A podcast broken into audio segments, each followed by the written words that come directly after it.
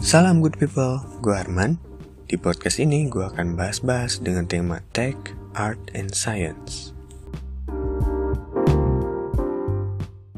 Mata manusia cenderung melihat elemen-elemen yang mirip dalam desain sebagai gambar, bentuk, atau grup yang lengkap, bahkan jika elemen-elemen itu terpisah. Objek dengan sifat visual yang mirip kemungkinan besar berhubungan, atau paling enggak harusnya begitu, ketika kita ngomongin user interface. Visual rules yang diaplikasikan dengan jelas untuk setiap elemen UI sangat penting untuk membantu pengguna memahami dan menggunakan desainnya dengan mudah.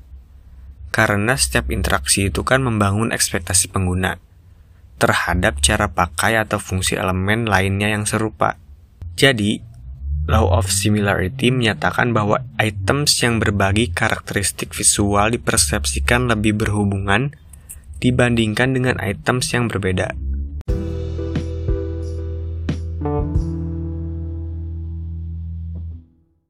Tahu Spotify? Salah satu audio streaming platform yang udah banyak dipakai. Spotify menerapkan loh Law of Similarity. Ngomong-ngomong ini gue nyontohinnya dari versi desktop ya. Tapi harusnya nggak jauh beda kayak versi web atau mobile. Toh bagian Law of Similarity-nya harus jalan juga kan di semua platform. Oke, di aplikasi Spotify ini basically ada tiga warna. Putih, abu-abu, sama hijau. Nah, ketiga warna ini merepresentasikan hal yang berbeda-beda. Dari abu-abu yang mendekati ke hitam, warna ini banyak dipakai buat background dengan tingkat keterangan yang variatif pastinya.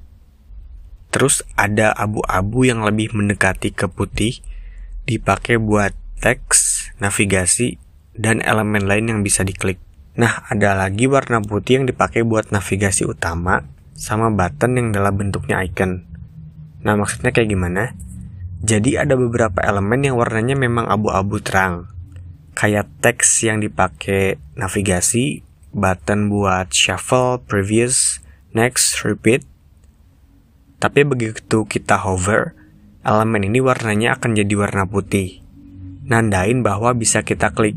Karena ada juga elemen dengan warna abu-abu terang tadi, kayak deskripsi playlist atau podcast yang begitu kita hover nggak terjadi apa-apa. Nah berarti nandain elemen ini nggak clickable. Terakhir ada warna hijau yang gue pahami di sini. Warna ini dipakai buat button utama kayak play artist atau playlist dan nandain juga state kita saat ini. Maksudnya state kita misalnya ada di home, nah nanti di samping navigasinya akan ada bar hijau yang nandain posisi kita. Selain itu, nandain juga kondisi repeat, apakah mati, repeat, atau repeat satu sound itu aja. Di luar warna, Spotify selalu nampilin bentuk dan ukuran yang konsisten buat album, playlist, atau podcast saat kita browsing. Dari gambar, lanjut ke judul, dan potongan deskripsinya. Selalu seperti itu. Nanti bentuk dan ukuran ini baru akan beda, misalnya pas kita mainin suatu sound. Contohnya si cover dari sound akan muncul di bar, pojok kiri bawah, buat kontrol sound yang kita mainin. Atau bentuk dan ukurannya ini akan berubah pas kita buka-buka isi albumnya.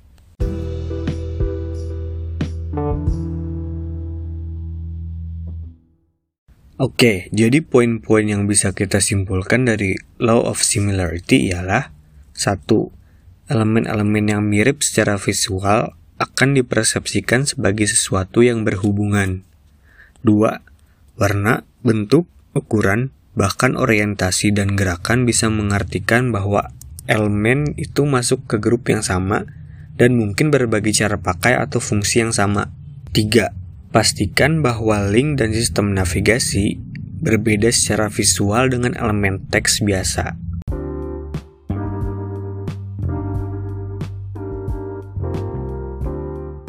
Oke, sampai di sini pembahasan Laws of UX yang ke-10, Law of Similarity. Sampai jumpa di podcast selanjutnya. Salam good people.